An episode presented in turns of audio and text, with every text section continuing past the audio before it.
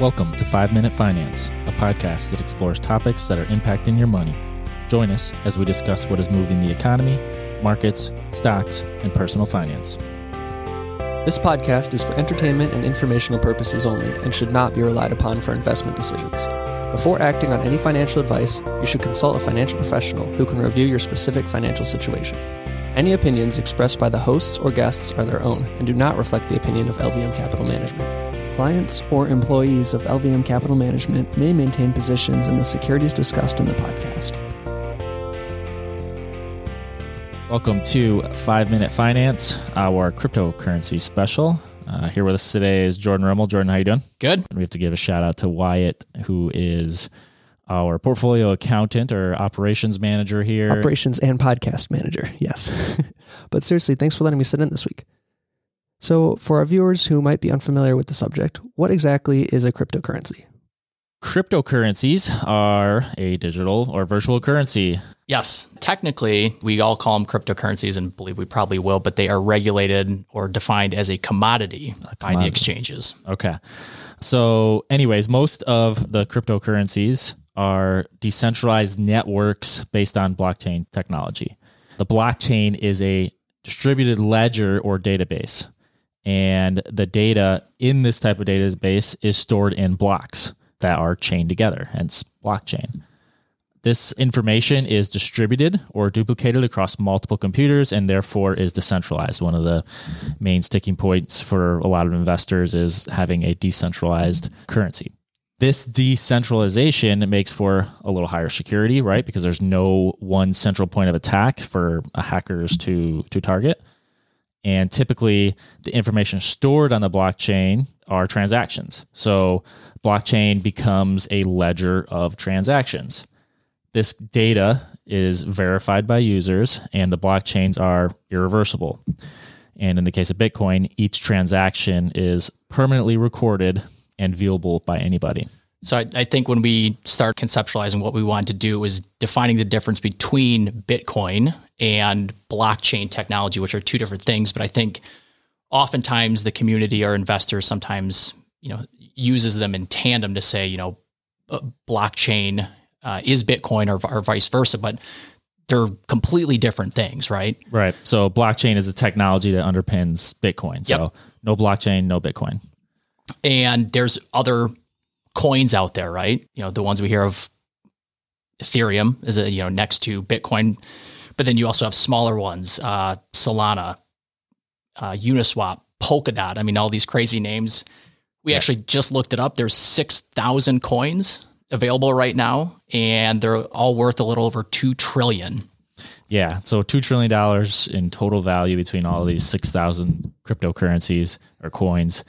And, but realistically, what the top ten, you know, make up, you know, ninety percent of that value, correct? Right. And just, yeah, today, you know, Bitcoin's around sixty-two thousand, Ethereum's over four thousand. I think you were looking up some performance statistics on these uh, right. before we sat down.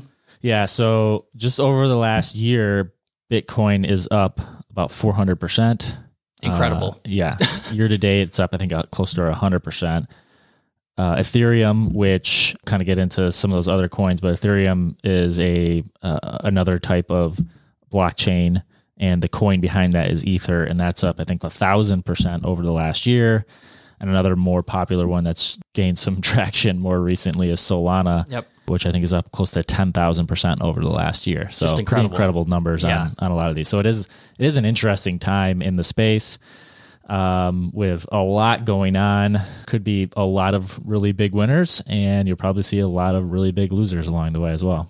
I'm not willing to stick my neck out, at least on the episode here, and, and pick winners or losers. But I th- I think where we wanted to go with this uh, more or less is what are some of the other applications you could use for blockchain? A lot of it right now, again, in the investor community is typically talked about exchanging coins, right? Trading coins.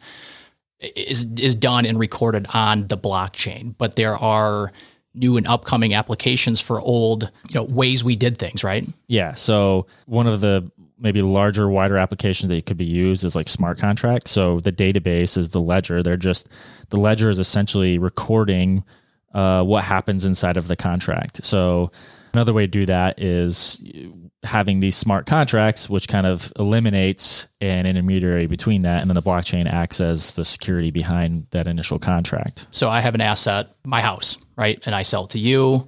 We transact in Solana, let's say, right? And that, so that's recorded, to my understanding, on the blockchain. We exchange Solana as our medium of exchange, and everyone can see that transaction, though the parties are private. Is that yeah, correct? Okay. That would be one scenario of using uh, sure. a smart contract, correct? And Jordan, since you mentioned selling an asset for crypto, I feel like it's worth bringing up N F Ts, or non-fungible tokens. And it's been a craze lately in the crypto world, and I'd be willing to bet that a lot of people still don't fully understand the concept. Uh, essentially, an N F T is a unique asset, such as music, a website, or uh, digital artwork. I would compare N F T art to something like a painting by a famous painter, say Picasso. There are many prints of Picasso pictures floating around, but there's only one physical painting that was made by Picasso himself. The same concept is true for N F Ts. While many may think that an N F T art piece can easily be, you know, screenshotted and saved, the screenshot isn't really a true N F T, but a copy. The actual owner of the N F T has been recorded in the blockchain network and has verifiable proof that he's the owner of the art. Correct. Yeah. Mm-hmm. The other one is maintaining transparent records. So just the same example you yep. just gave there in terms of selling a house, the, you can maintain transparent record. I think this would be maybe more used in transactions that are more than, you know, once every six right. years with selling a house, but maintaining transparent records, auditing supply chains. There's the technology behind, you know, the, the big one is being able to put a node or a, a blockchain behind a certain diamond that has been mined that's worth X amount of dollars. And you can kind of follow that over time throughout the supply chain until it gets to the end user. So it's the, the transaction that's of public record, but the actors can basically be anonymous. And also another one is, you know, kind of providing proof of insurance, the one that's kind of often talked about in the finance industry, in particular in housing, is Uh, title insurance, right? So you're oh, kind yeah. of, yep. I know that costs quite a bit of money for something that is, in particular, if you, if you just bought a brand new house, or, or even if it was a year or two old, sometimes that title insurance can cost thousands of dollars. Whereas if you had that piece of real estate property on the blockchain, you wouldn't necessarily need that redundant insurance cost where the title insurance goes back and yeah. and uh, has to verify that the property was owned by whoever you bought it from. Yep. That's that's a good example. And this is going to be rapidly developing. I mean, we're sitting here today, twenty twenty-one. It'd be interesting to come back ten years and listen to this. And, uh, you know, who knows the wide ranging applications that will, will come from this. So what's your end of twenty twenty-one Bitcoin target? I'd love to answer that. I'm, I'm afraid to have it be public record. If I could keep my... Uh, He's writing down one hundred thousand on this paper right here right now. Yep. Um, yeah. Okay. Well, that's that's kind of just a broad overview of cryptocurrencies and some of the uh, currencies behind it and the blockchain.